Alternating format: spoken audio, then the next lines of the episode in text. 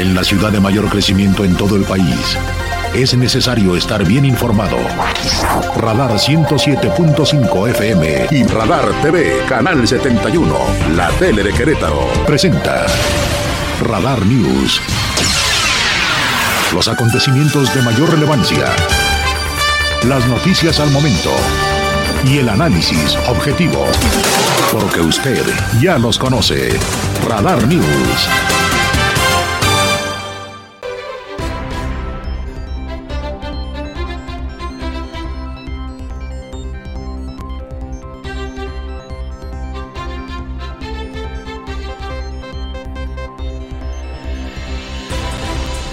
¿Cómo está usted? Me da mucho gusto saludarle este día, lunes 31 de julio de 2023, último día de julio, y pues estamos en la víspera del arranque del nuevo, ah, sí es cierto, también Día de Nuestra Señora de la Luz. Exactamente, todos aquellas y aquellos que cobramos quincena por quincena, pues hoy es un día maravilloso.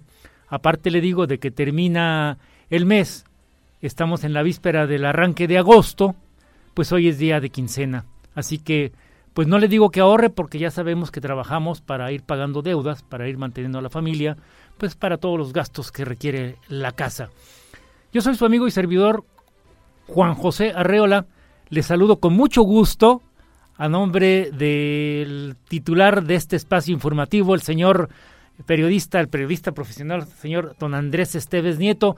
Él estará ausente este día yo con todo gusto pues ocupo este gran espacio que él dirige cotidianamente desde hace 13, 13 eh, años ya, ¿no?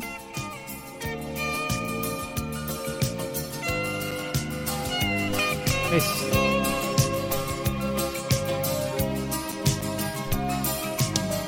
Te miré de pronto y te empecé a querer. Muy, muy románticos, muy románticos está nuestro amigo Víctor, Víctor Hernández, conocido popularmente como Pirrus. Hoy andan en el romance total, en la despedida, le digo, de, Julio. Pues estamos aquí para informarle de todo lo más importante que ha sucedido en las últimas horas aquí en la ciudad de Querétaro, por supuesto en la entidad, en el país y si ya le digo, si es trascendental para todas y todos los que vivimos en esta hermosa tierra, pues también le informaré de lo más importante que aconteció en otras esferas, en otros lados, en el mundo en general. Ya sabe usted, estamos en Radar 107.5, también a través de Canal 71, Radar TV, la tele de Querétaro. Y bueno, pues eh, arrancamos con lo más importante sucedido, le digo, en las últimas horas y como dice el buen Andrés Esteves, con la portada de este día informativo.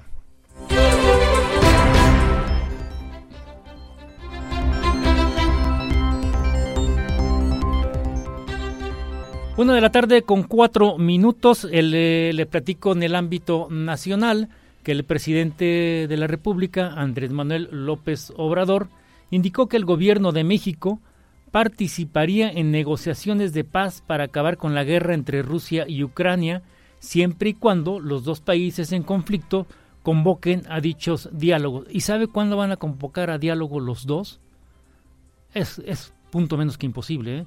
Rusia, el presidente Putin, eh, está en la necesidad de seguir avanzando y de no frenar esta guerra hasta, hasta triunfar, según dice él.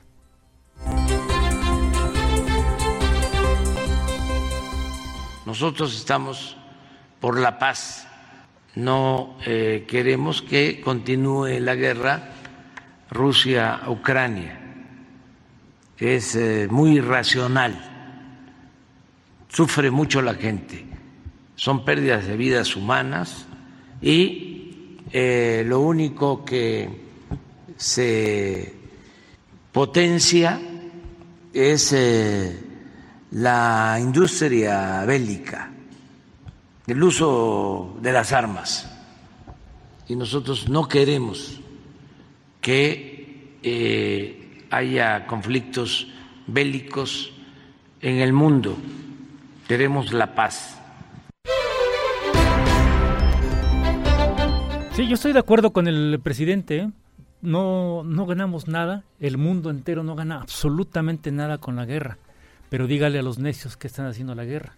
Ese es el tema fundamental.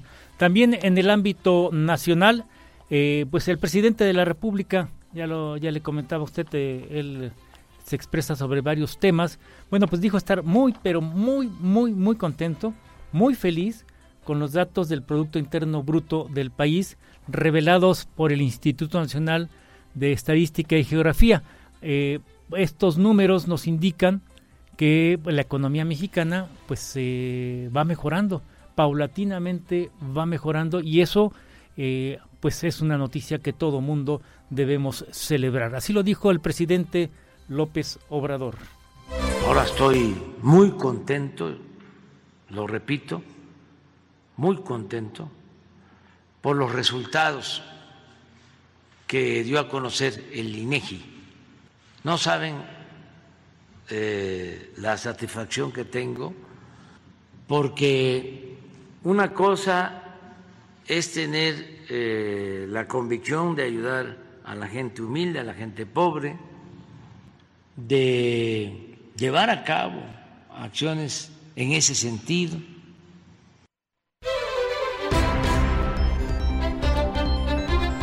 Llegó a la Ciudad de México, llegó a la eh, conferencia de prensa de la mañana que hace todos los días el presidente de la República, el señor Andrés Manuel López Obrador.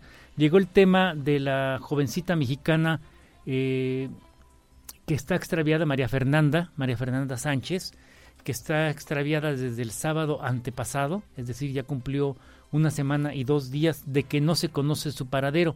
Ella, como sabe usted, eh, se fue a estudiar a Berlín, una maestría. Ella egresó de aquí del TEC de Monterrey, Campus Querétaro. Estuvo en Berlín, llevaba algunos meses estudiando. El sábado antepasado, eh, pues se eh, perdió todo contacto vía telefónica, presencial, obviamente, con sus amistades, con su familia. y es fecha de que no se sabe su paradero. Allá el presidente de la República, Andrés Manuel, dijo que va a pedir a su homólogo de Alemania que ayude para localizar a la joven mexicana, ya le digo, María Fernanda Sánchez, quien desapareció el 22 de julio. En la conferencia matutina en Palacio, de, Palacio Nacional, el señor López Obrador detalló que este caso de la mexicana desaparecida lo está tratando la canciller mexicana Alicia Bárcena. Tenemos buena amistad con las autoridades de Alemania, puntualizó en el Salón de la Tesorería.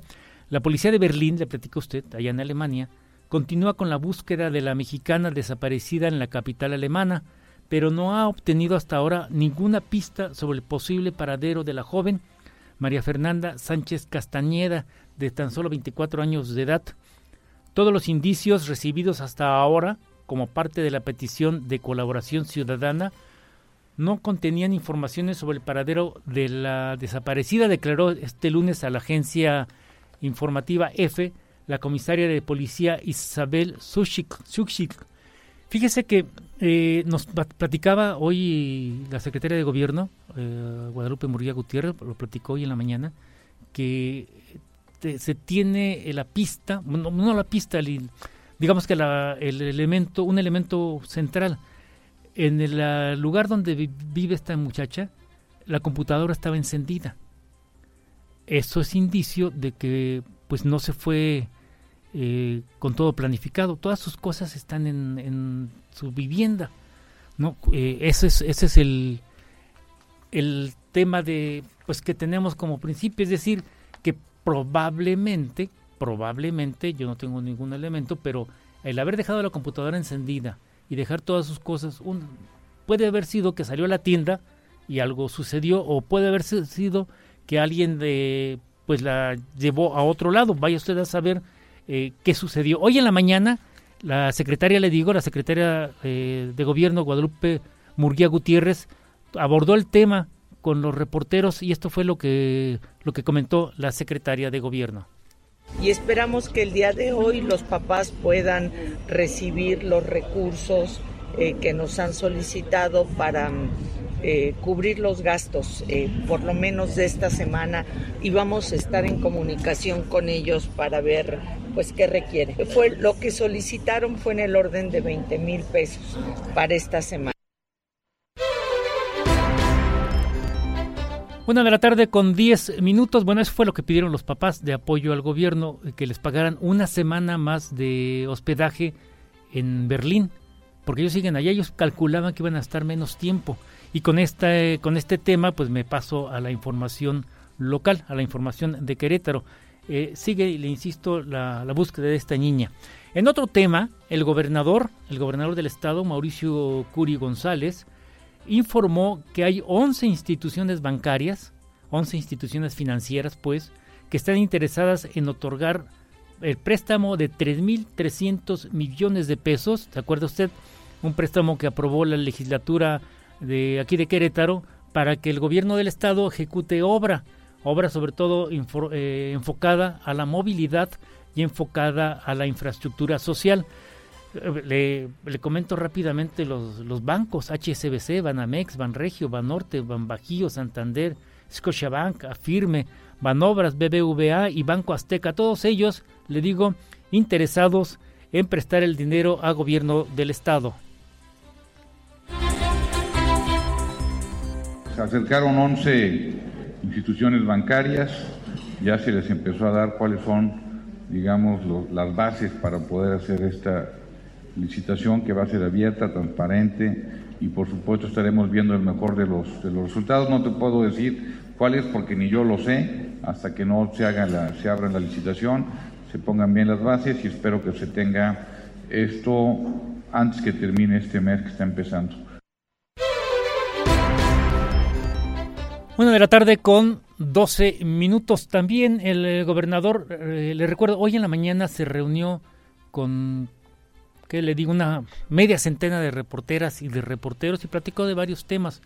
Otro de los temas que a mí me parece muy, muy interesante y muy importante para la movilidad en Querétaro es eh, el anuncio que hizo el gobernador, o más bien la confirmación que hizo el gobernador, de que el transporte público en menos de un año, él dijo en unos meses, eh, si refirió meses, bueno, digamos que son en menos de un año, todo eh, pasajero del transporte público en Querétaro deberá de pagar con tarjeta eh, de prepago.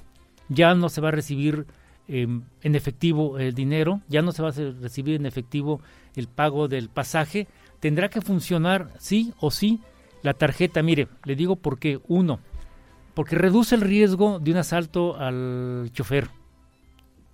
Pensemos en la, en la seguridad de los conductores. Dos, porque hace más explícito, más rápida el abordaje del transporte público y eso conduce a un eh, traslado más rápido, que son los dos elementos fundamentales. El tercero ya tiene que ver con el carril confinado. Teniendo carril confinado y semáforo particular, el transporte avanza más rápido. Si los ciudadanos ponen de su parte y apostamos por la tarjeta de prepago, me parece que esto va a ir funcionando mejor. Por eso afirmó el eh, gobernador que usar la tarjeta es más seguro, barato y ayuda a la autoridad a llevar un mejor control. Así lo platicó con los reporteros. En, todas las partes donde hay un transporte público de excelencia es con pago de tarjeta. Tenemos que migrar hacia eso y para eso hemos hecho una gran cantidad de acciones. Por ejemplo, con las tiendas de conveniencia, antes solamente había en un 20-30% de las tiendas de conveniencia. Para, ahorita ya tenemos alrededor del 80%. Sí tendremos que migrar al 100% en pocos meses, que tendrá que ser obligatorio el uso de la tarjeta si es que queremos un mejor servicio. Déjeme acotar nada más que aún hay, hay que decirlo tal cual, aún hay mucha queja mucha queja del uso de la tarjeta. Eh, hay gente que dice que le quita más de lo que se debe de pagar. Hay gente que dice que no pasa de repente la tarjeta. Pero eso pues se tiene que arreglar. Si no se arregla esos, pequeños grandes detalles, pues simple y sencillamente este asunto no va a funcionar. Son la una de la, es la una de la tarde con 15 minutos. También el gobernador de Querétaro, eh, dijo que eh, otro tema que también es actual, me parece muy muy actual aquí en Querétaro, dijo que se va a permanecer vigilante o va a haber una vigilancia permanente en torno a la presencia de personas en las calles en el centro histórico, calles y plazas. Ya sabe usted, por el caso del homicidio de una joven en la plazuela Mariano de las Casas a manos de un indigente. Esto sucedió la semana pasada. Ahí los vecinos nos han platicado que tienen temor, pues, porque eh, pasó este suceso. Eh, es un tema que llamó mucho la atención. Acuérdese que el tema de la gente en la calle, pues tiene que ver con la autoridad municipal. Es un tema directamente que se involucra el municipio, en este caso el municipio de Querétaro, pero el gobernador dijo que va a intervenir, que va a ayudar vía el DIF estatal, me parece que para apoyar a la gente que está en la calle, tratar de retirarla de la calle. Miren, muchos elementos, no todos, muchos elementos del por qué siguen en la calle es porque mucha gente le da o le damos dinero, le damos alimento, le damos cobijas. Sí, yo sé que es un asunto humanitario, pero la gente se acostumbra a estar en la calle y recibir el apoyo de nosotros. Dejemos que el Estado lo haga, que el Estado los ayude, que el Estado los recoja, los lleve a los albergues. El Estado me refiero a las instancias gubernamentales, ya sea el municipio o el gobierno del Estado. Le reitero pues que el gobernador afirmó que se va a mantener vigilante de esta condición en las calles y plazas de Querétaro. Sí, es importante decirte que tenemos que estar haciendo algo con ellos. Hay épocas donde hay más, por ejemplo, la época diciembre, enero, se nos, se nos levanta mucho por la cantidad de personas que llegan de otros municipios o de otros estados en la zona metropolitana, pero estamos trabajando con el DIF y el gobierno municipal eh, con una buena coordinación y coincido contigo, estaremos vigilando más de cerca lo que está sucediendo con la gente de calle.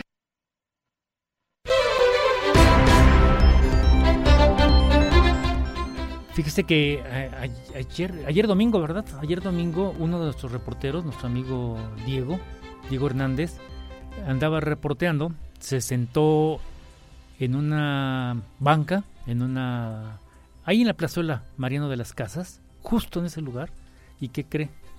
Lo intentaron asaltar. ¿no? Sí está, sí está complicado esto. Eh, hay, ha habido, dice el gobernador, nos comentaba el gobernador, que él, de acuerdo a las estadísticas que tiene, no se han incrementado el número de personas en la calle.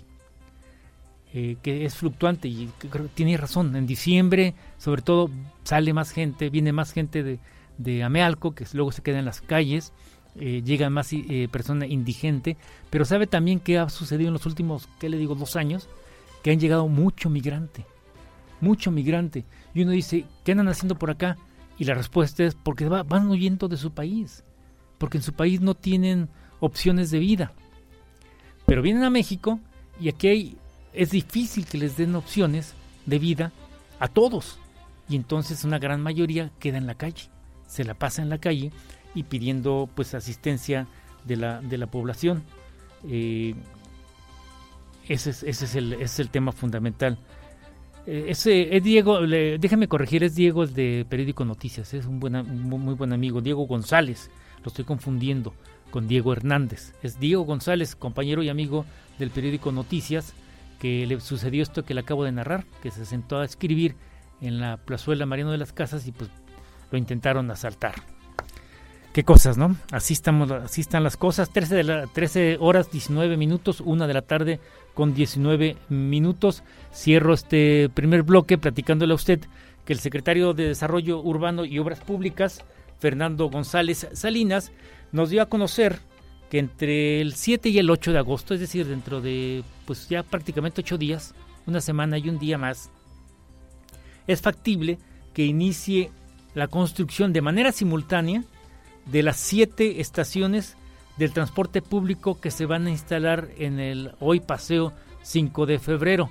Es una, una obra que pues ya la hemos vivido, sufrido y hasta pensado durante todo el año, pero que ahí va, ahí va, yo ya pasé por ahí y ya el primer paso, como se le dice, deprimido, pues es eficiente, claro, adelante uno se detiene porque pues, sigue la obra, pero el paso de primero está todo. En la obra, dice, decía hoy en la mañana el gobernador eh, Mauricio Curi, eh, es, le dará prioridad al transporte público. Es decir, va está enfocada a ese transporte público y por eso el siguiente paso ahora es la construcción de estas siete estaciones del transporte público. La construcción de la primera tiene que empezar la siguiente semana, más o menos, eh, a partir del día 7, 8 de... de, eh, arrancaríamos con todas.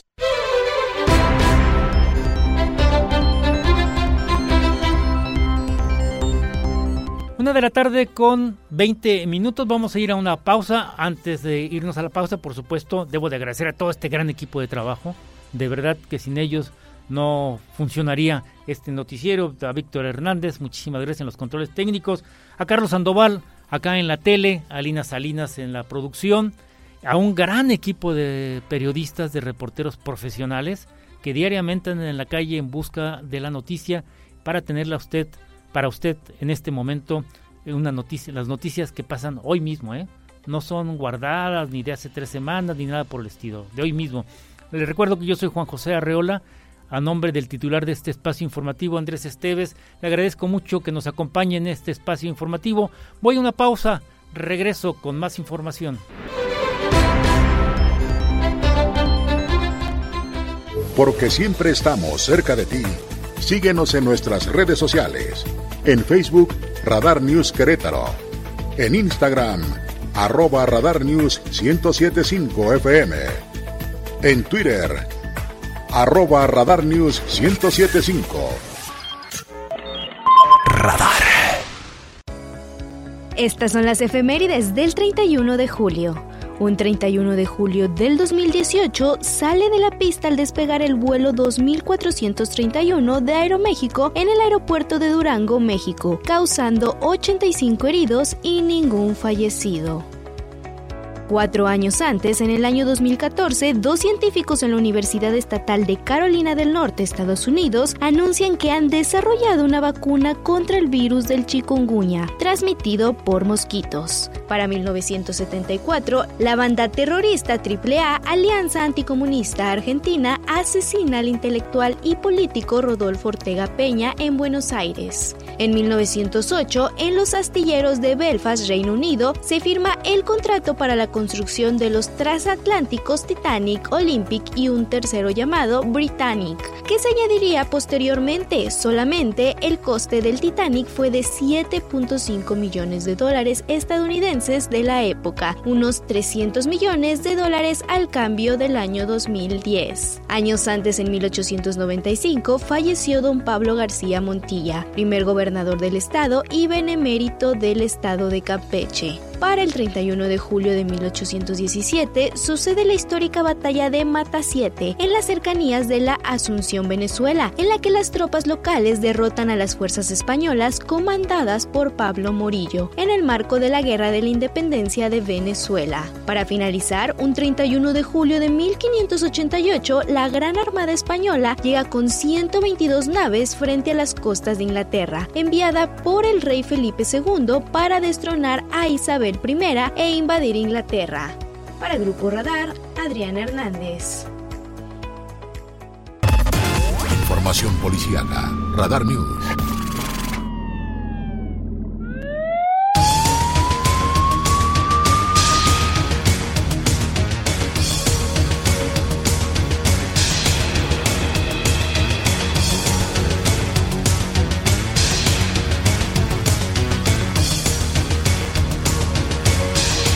En la sección, esta sección de pues de seguridad sobre todo, le platico a usted que ya se acuerda del caso de la plazuela Mariano de las Casas de la semana pasada, infortunadamente, infortunadamente una chica fue le arrebataron la vida una persona indigente que pues pernoctaba, pernocta o pernoctaba en esta plazuela ya fue detenida.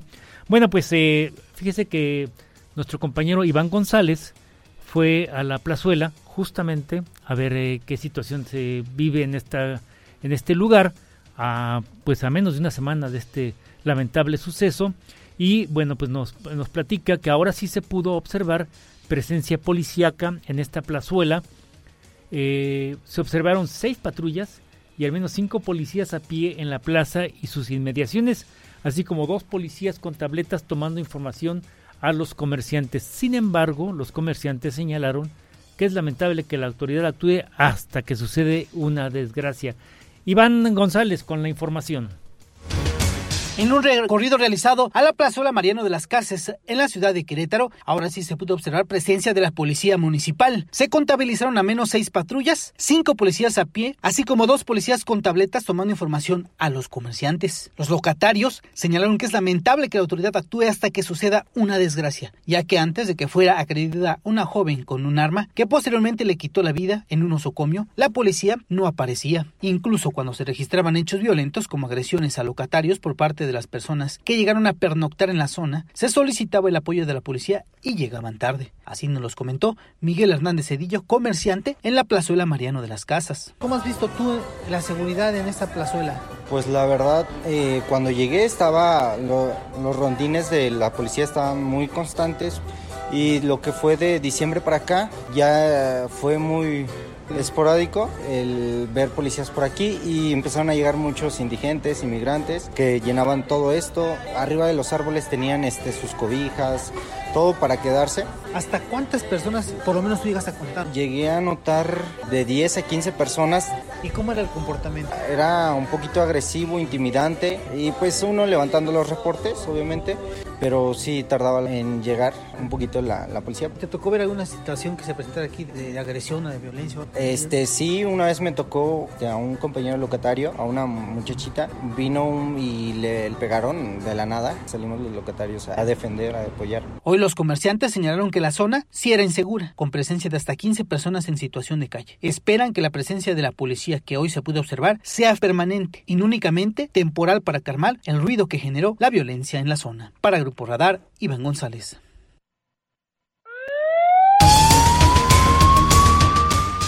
Una de la tarde con 57 minutos. También Iván eh, González platicó con los vecinos de la plazuela de las eh, Mariano de las Casas, quienes señalan que sí, que hay temor de acudir a la plazuela por la inseguridad que se vive en la zona. Ellos comentaron que la presencia de personas en condición de calle o indocumentados suelen, eh, que ellas, estas personas suelen ser agresivas, que desalientan poder visitar la zona y cuando llegan a visitar lo hacen durante el día, ya que caída la tarde, pues estas personas técnicamente se apropian de la plazuela. Iván González con los detalles.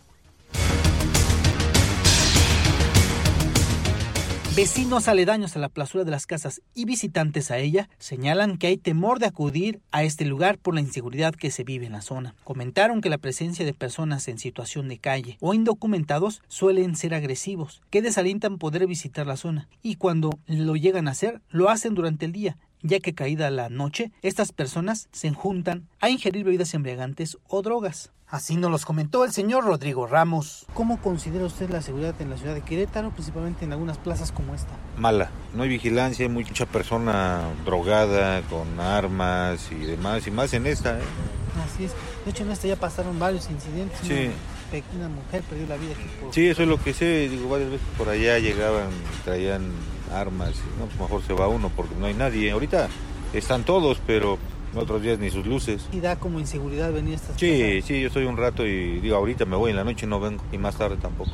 Perfecto, y sobre todo ve mucho indigentes lo que hay en situaciones. Este, Sí, sí, sí, hay, sí, hay muchos, están aquí luego dormidos allá, andan rondando, sí.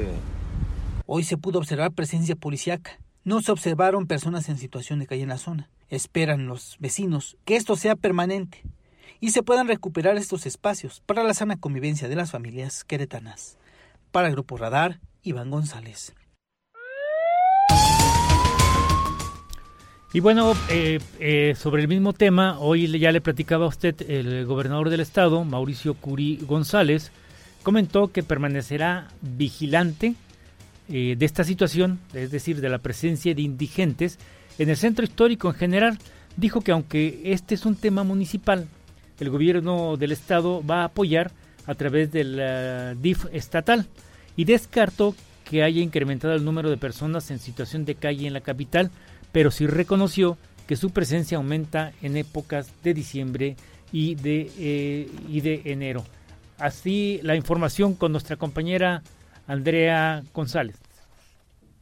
Gobierno del Estado permanecerá vigilante ante la presencia de indigentes en el centro histórico, garantizó el mandatario estatal Mauricio Curi González, esto luego de que la semana pasada se registró el homicidio de una joven en la plazuela Mariano de las Casas a manos de un indigente. Aclaró que aunque este es un tema municipal, el gobierno apoyará a través del DIF estatal. Sí, es importante decirte que tenemos que estar haciendo algo con ellos. Hay épocas donde hay más, por ejemplo, la época diciembre, enero, se los se, nos levanta mucho por la cantidad de personas que llegan de otros municipios o de otros estados de la zona metropolitana, pero estamos trabajando con el DIF y el gobierno municipal eh, con una buena coordinación y coincido contigo, estaremos vigilando más de cerca lo que está sucediendo con la gente de calle. Curi González descartó que haya incrementado el número de personas en situación de calle en la capital, pero reconoció que su presencia aumenta en épocas de diciembre y enero. Por ello consideró que sí se debe implementar un programa en coordinación con el gobierno municipal para poder retirarlos de la vía pública. Para Grupo Radar, Andrea Martínez. Andrea Martínez, no González. González es Iván. Se me cuatrapearon los apellidos. Fíjese que en torno al caso de este reportero que le platico, de Diego, del, eh, del periódico Noticias, un grupo de periodistas ya emitió un pronunciamiento público en donde, mediante el cual se exige que se atienda la agresión a este periodista, que fue, le digo que fue atacado el domingo 30 de julio. Mm, eh, él, él platicó, le voy a leer textualmente lo que él platicó. Fui a cubrir una misa en Santa Rosa de Viterbo Salí a la plaza, a la plazuela de Mariano de las Casas a redactar mis notas y dos hombres intentaron asaltarme. Se sentaron junto a mí. Intenté pararme en dos ocasiones y me volvieron a sentar. Me pidieron mi celular y me pidieron dinero a lo cual me negué. Ante mi acción, comenzamos a forcejear. Uno de ellos intentó darme un cabezazo, pero me lo dio en el pecho. Me tiraron y ensuciaron. Hasta aquí su, el comentario. Aunado a esto, el compañero reportero menciona que durante el hecho de violencia, uno de las personas incitaba al otro a picarlo. Imagínese usted, imagínese haber vivido esta situación, más allá de otras cosas.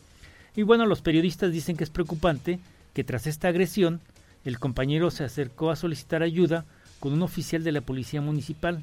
Sin embargo, pese a que los agresores están plenamente identificados con una fotografía, que ya tengo aquí en mi celular, la policía, además de negar el apoyo, intentó desanimar al reportero de levantar denuncia. Posteriormente, acompañado por una colega periodista, se eh, trató nuevamente de iniciar un proceso de denuncia. Sin embargo, los oficiales de la patrulla municipal M1001, apostada en Jardín Cenea, también se negaron, argumentando que el asalto no se concretó.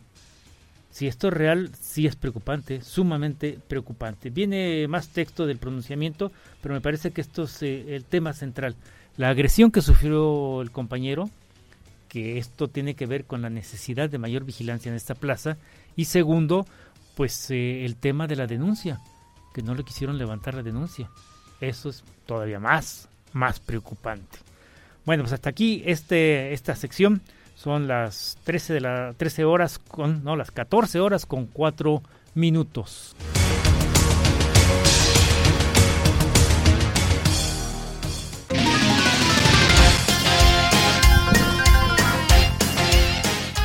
Dos de la tarde ya con 16 minutos. ¿Cómo le va? Bienvenidos a la información de los deportes el día de hoy que hay actividad de la Leagues Cup y que bueno pues esta actividad es definitoria para saber qué equipos se suman a los que ya clasificaron a los 16 avos de final. Hoy todavía hay algunos partidos, en un momento más le diré los duelos y los horarios. Por lo pronto vamos a platicar de los equipos que ya están en la siguiente fase, los que avanzaron, los que siguen con vida y bueno, pues aquí mencionar que son hasta este momento 10 clubes de la Liga MX porque Chivas, Toluca y Puebla van a buscar su boleto a los 16 avos de final el día de hoy.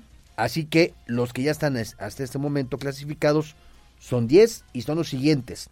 Pumas, Juárez, Cruz Azul, América, León, Atlas, Mazatlán, Monterrey, Tigres y los Gallos Blancos del Querétaro que ayer lograron ganarle un gol por cero a los Cholos de Tijuana, dejando así, pues sin pena ni gloria, el paso de los Cholos de Tijuana por el conjunto, por el, eh, la competencia de la League's Cup, que simplemente los Cholos no pudieron ganar y los Gallos necesitaban sí o sí una victoria para estar en la siguiente fase. Así que bien por Mauro Herc, bien por el conjunto queretano que logra mantenerse con vida en este certamen desde el día mm, eh, miércoles y hasta el día viernes se van a disputar estos 16 avos de final que quedaron de la siguiente eh, eh, manera, considerando que ya ahorita le diré los partidos de hoy, donde todavía se van a sumar otros invitados.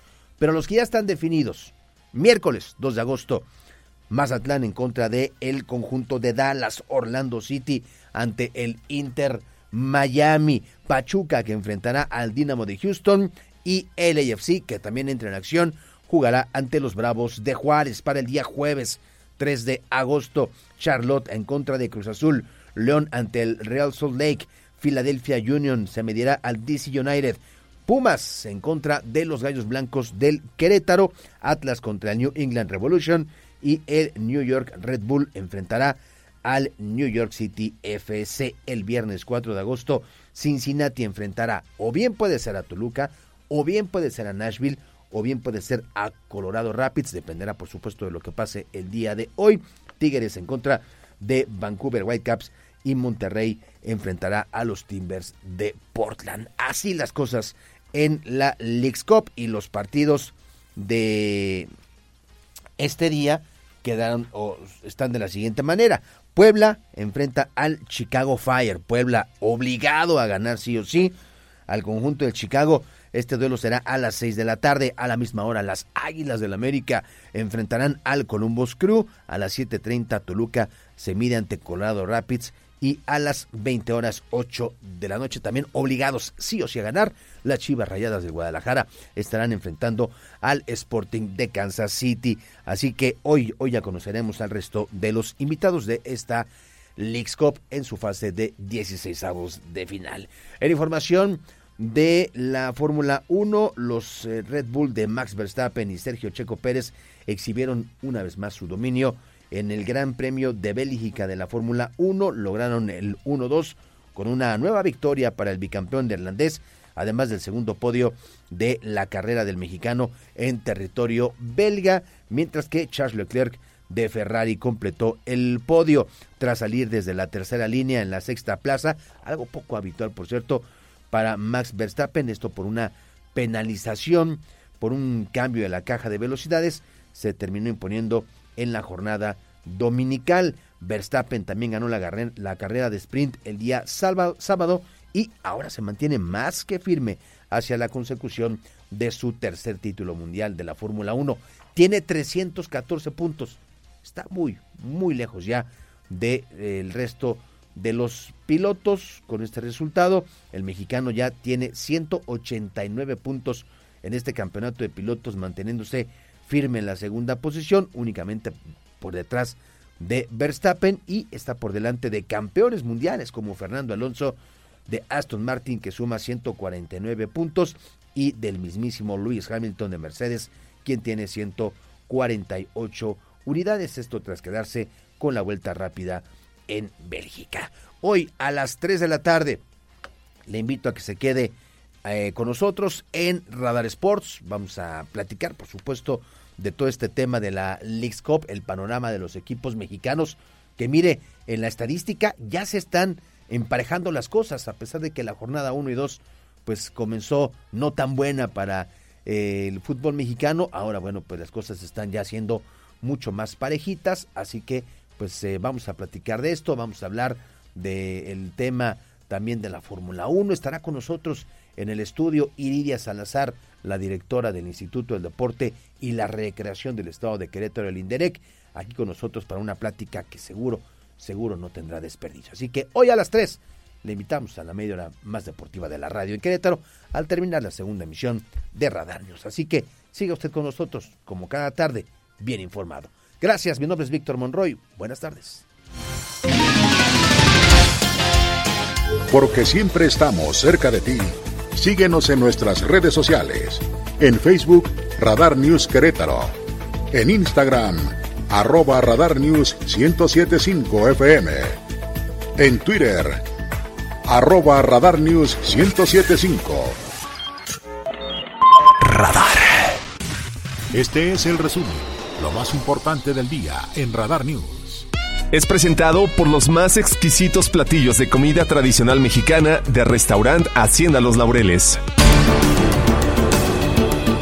Dos de la tarde con 26 minutos de última hora le informa usted que la Policía Nacional de España logró detener en Madrid al presunto líder y representante en Europa de la organización criminal mexicana Los Zetas. La voz es de la vocera oficial de la Policía Nacional de España.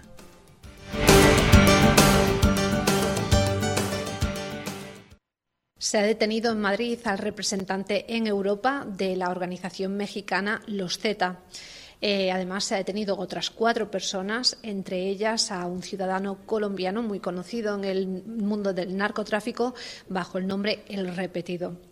Eh, se ha incautado 400 kilos de cocaína, 220.000 euros en efectivo, dos vehículos y 10 teléfonos móviles, además de diversa documentación relacionada con la investigación.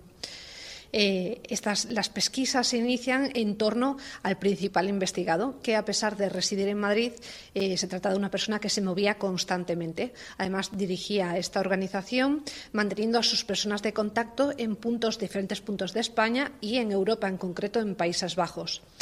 Esta persona eh, mantenía constantes reuniones y en los últimos meses estas reuniones eran cada vez más continuas. Además, las medidas de autoprotección también eran cada vez mayores, por lo que hizo sospechar a los agentes que eh, era inminente la llegada de un envío de cocaína y se dio eh, la explotación de la operación con la detención de cinco personas. Se trata de una operación conjunta con la Oficina de Investigaciones de Seguridad Nacional de Estados Unidos y con la Policía Nacional de Colombia. Además, esta detención supone el segundo golpe de la Policía Nacional contra las organizaciones mexicanas cuyo último objetivo es instaurarse aquí en España.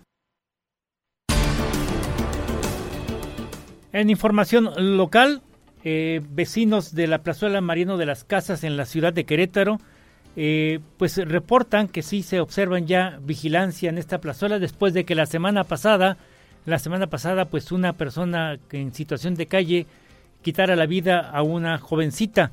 Esto lo platicó a nuestro compañero Iván González.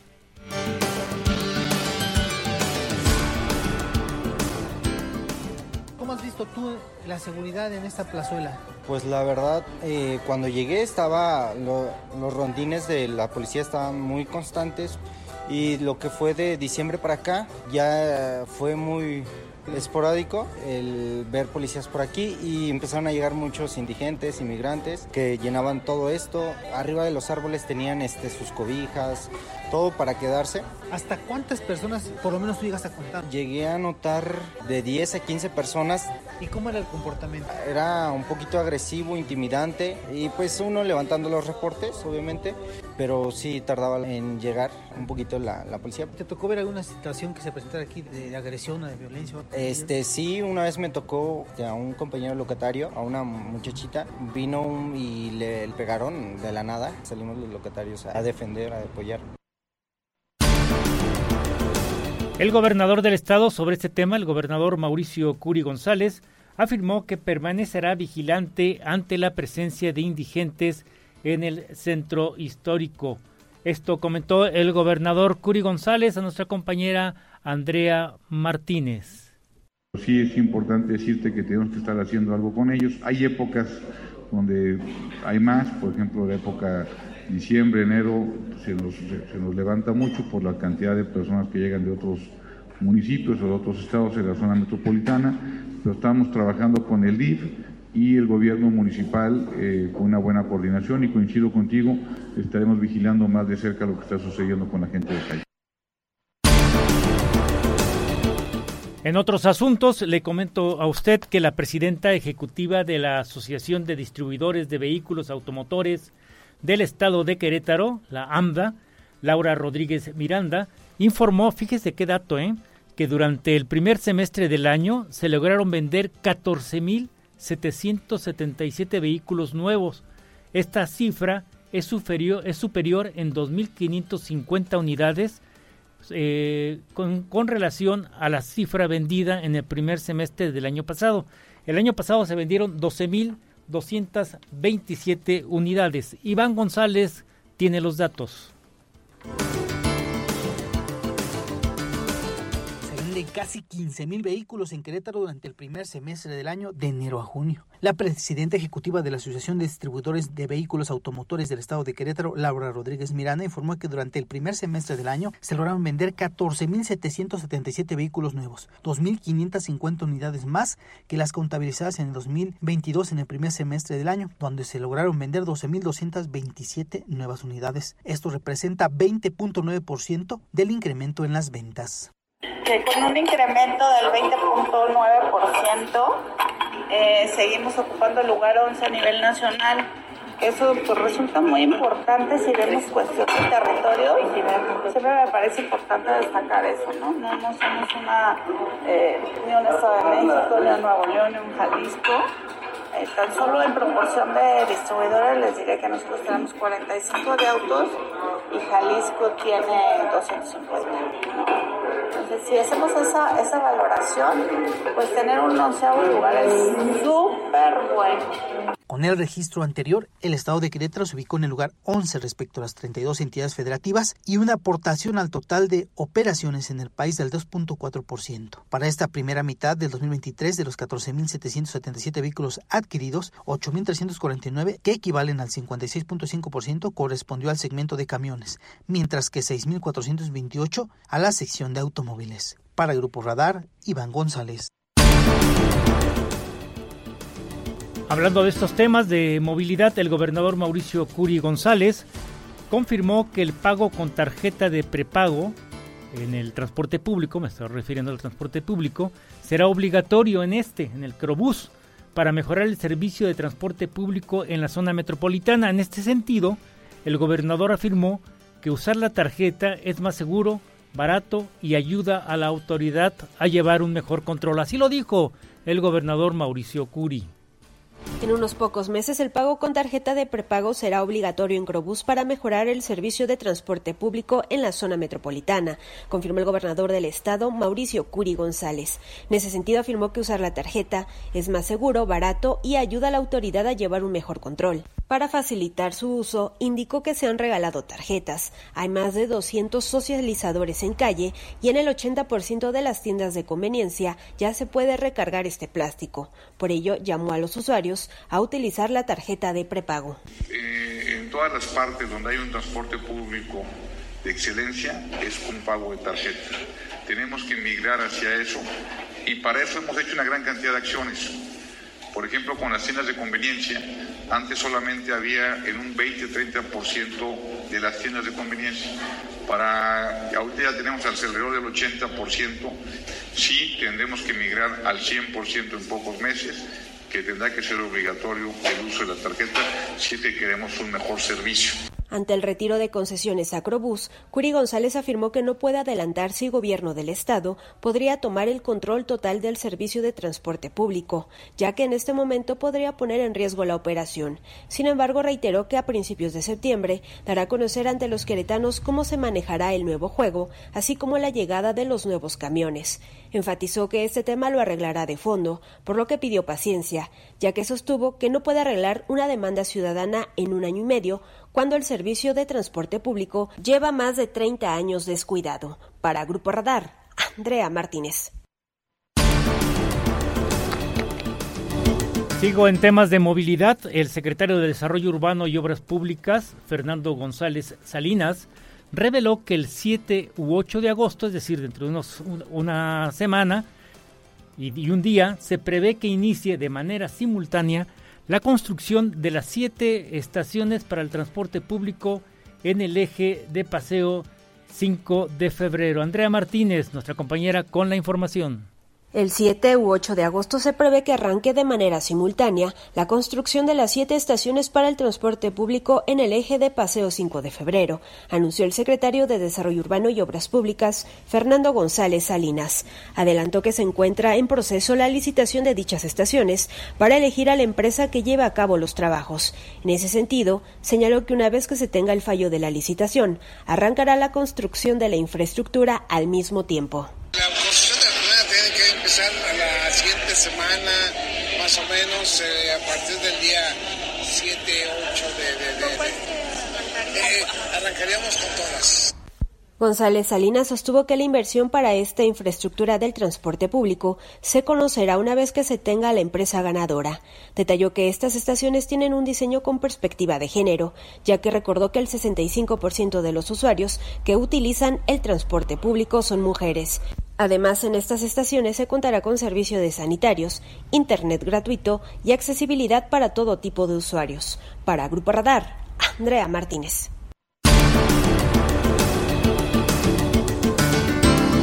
Dos de la tarde con 37 minutos, las 2 de la tarde con 37 eh, aquí en la ciudad de Querétaro. Hoy por la mañana, muy temprano, eh, autoridades municipales y de la Delegación Centro Histórico se reunieron con vecinos, comerciantes y locatarios ahí del centro histórico y acordaron trabajar de la mano con las autoridades para levantar denuncias sobre los hechos violentos que se viven en la zona de la capital, en esta zona de la capital del estado. Esto lo informó el presidente de la Alianza por el Centro Histórico, Ricardo Rabel. Con él platicó Alejandro Payán. Tras reunirse con autoridades municipales de la Delegación Centro Histórico, vecinos, comerciantes y locatarios acordaron trabajar de la mano con las autoridades para levantar denuncias sobre los hechos violentos que se viven en esta zona de la capital, informó el presidente de la Alianza por el Centro Histórico, Ricardo Rabel.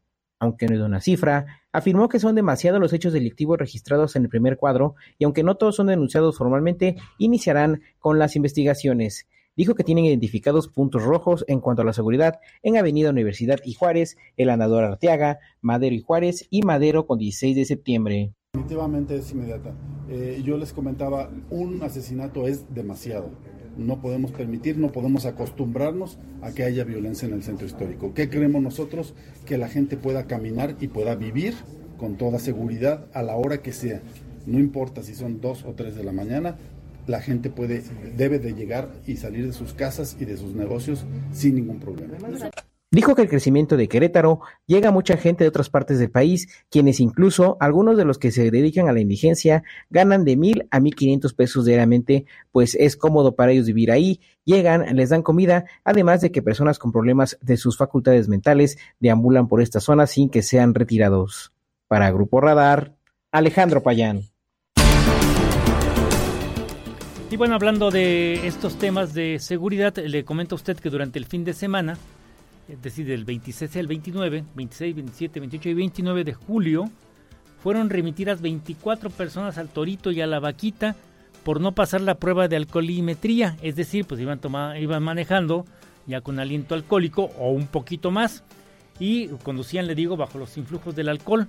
El reporte lo presentó Héctor Miguel Hernández Velázquez, él es jefe del Departamento de Juzgados Cívicos. Se implementó el operativo Alcoholímetro, en donde se realizaron 24 detenciones entre hombres y mujeres que fueron enviados al Centro de Infracciones Municipales por Alcoholimetría CIMA, al rebasar los niveles de alcoholemia permitidos durante este fin de semana. De los 24 detenidos, fueron 22 hombres y 2 mujeres. Asimismo, se realizaron un total de 486 pruebas de alcoholemia, de las cuales 32 resultaron positivas y derivaron en 19 vehículos remitidos al corralón.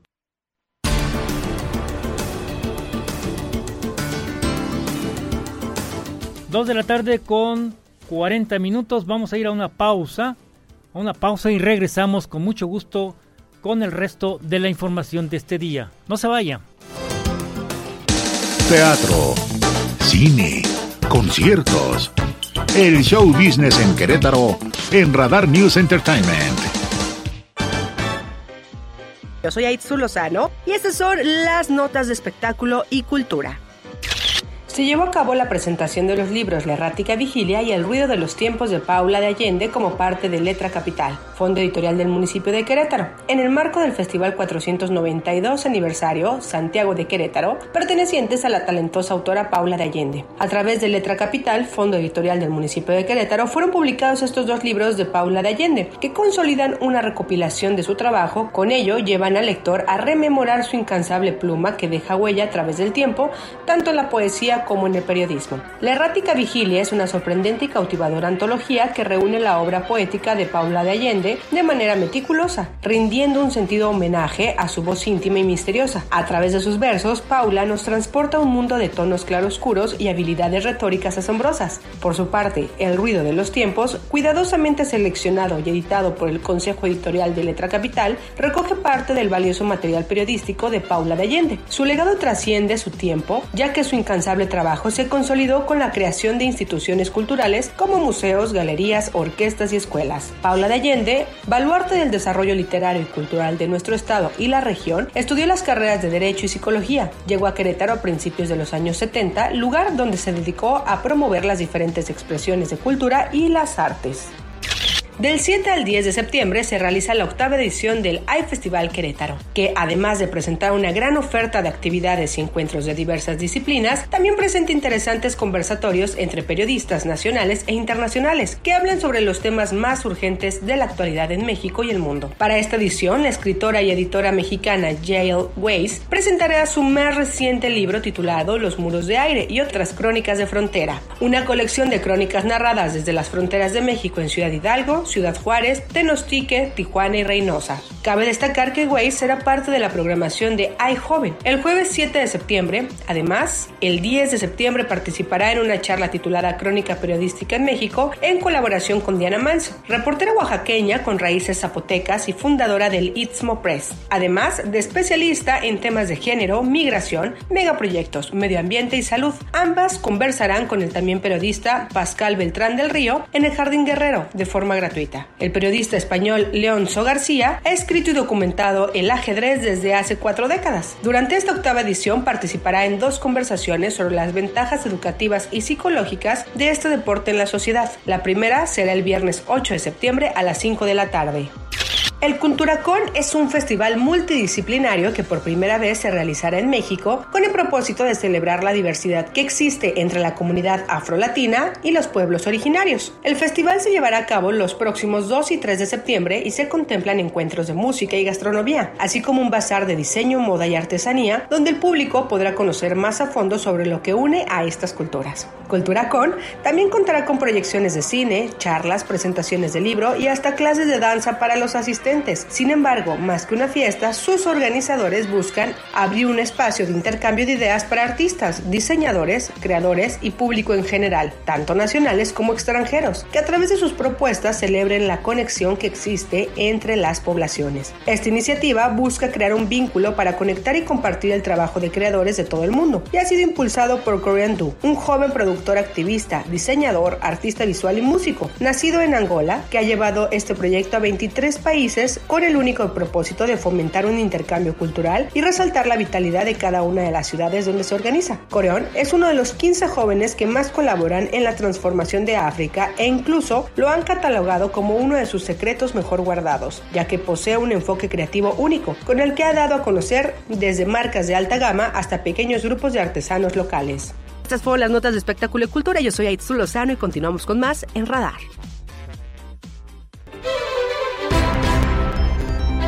15 minutos para las 3 de la tarde. Le platico a usted, bueno, eh, que 17 inmuebles, 17 negocios han sido clausurados allá en Bernal, hablando de los municipios de Querétaro, en Bernal, municipio de Ezequiel Montes. ¿Por qué? Pues por permitir el consumo de bebidas alcohólicas en la clandestinidad. Esto lo informó la directora de turismo de allá de Bernal, se llama Janet Lozada, quien además apuntó que no que el objetivo no es afectar al comercio en esta temporada, en esta temporada vacacional, sino que en realidad se regularicen. Así lo platicó con nuestro compañero Diego Hernández.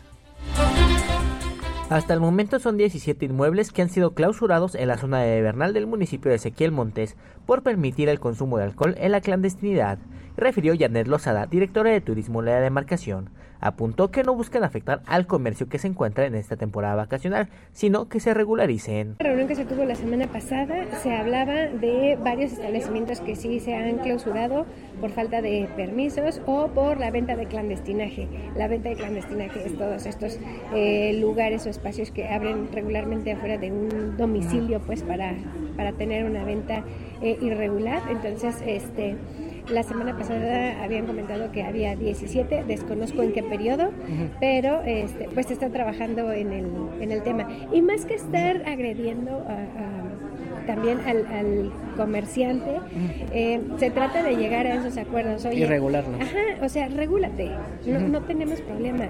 Y no, y no incentivar a que la gente esté tomando la vía pública. O sea, en ese sentido, señaló que las personas que visiten Bernal no pueden beber bebidas alcohólicas en la vía pública, por lo cual los exhortó a que se mantengan en los establecimientos, como también refirió que es más cómodo.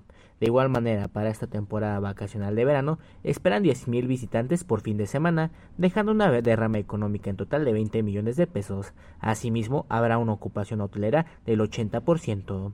Para Grupo Radar, Diego Hernández. Dos de la tarde con 47 minutos. El, eh, hablando de municipios, vamos al de Corregidora. Ahí eh, se presentó el programa de actividades Conexión, que busca acercar las juventudes con los programas y acciones que implementa el Instituto de la Juventud de este municipio, con la intención de motivar, apoyar e impulsar a los jóvenes para que continúen con sus objetivos. Esto lo dio a conocer en una conferencia de prensa la directora del Instituto Municipal de la Juventud, Ana Paula Vega Espinosa. Ahí estuvo nuestro compañero Alejandro Payán. Actividad y salud. En agosto. De Corregidora presentó el programa de actividades Conexión, que busca la cercanía de las juventudes con los programas y acciones que implementa el Instituto de la Juventud para motivar, apoyar e impulsar a los jóvenes a continuar con sus objetivos, informó la directora del Instituto Municipal de la Juventud, Ana Paula Vega Espinosa. Durante todo el mes de agosto, denominado el mes de la juventud, se dividirá en cinco semanas en las cuales se abordarán temáticas como arte, cultura, deporte, creatividad y salud. En agosto, y entonces se nos ocurrió crear conexión.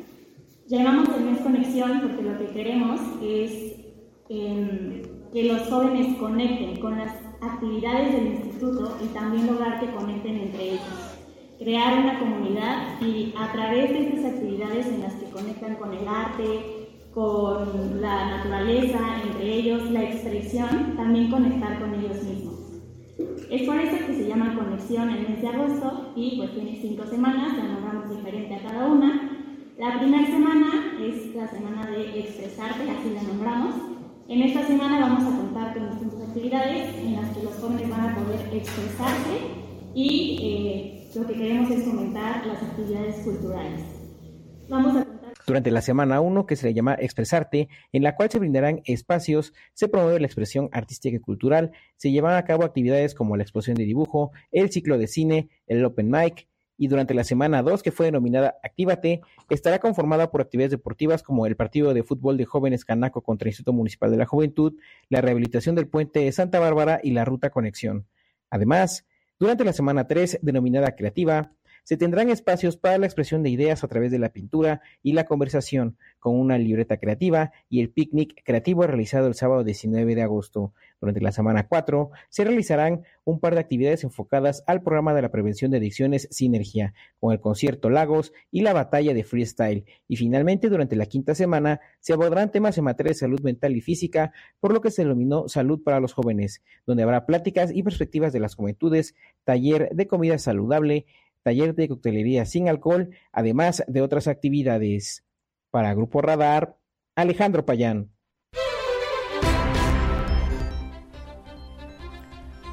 Diez minutos para las tres de la tarde, voy a una pausa y regresamos al cierre de este espacio informativo.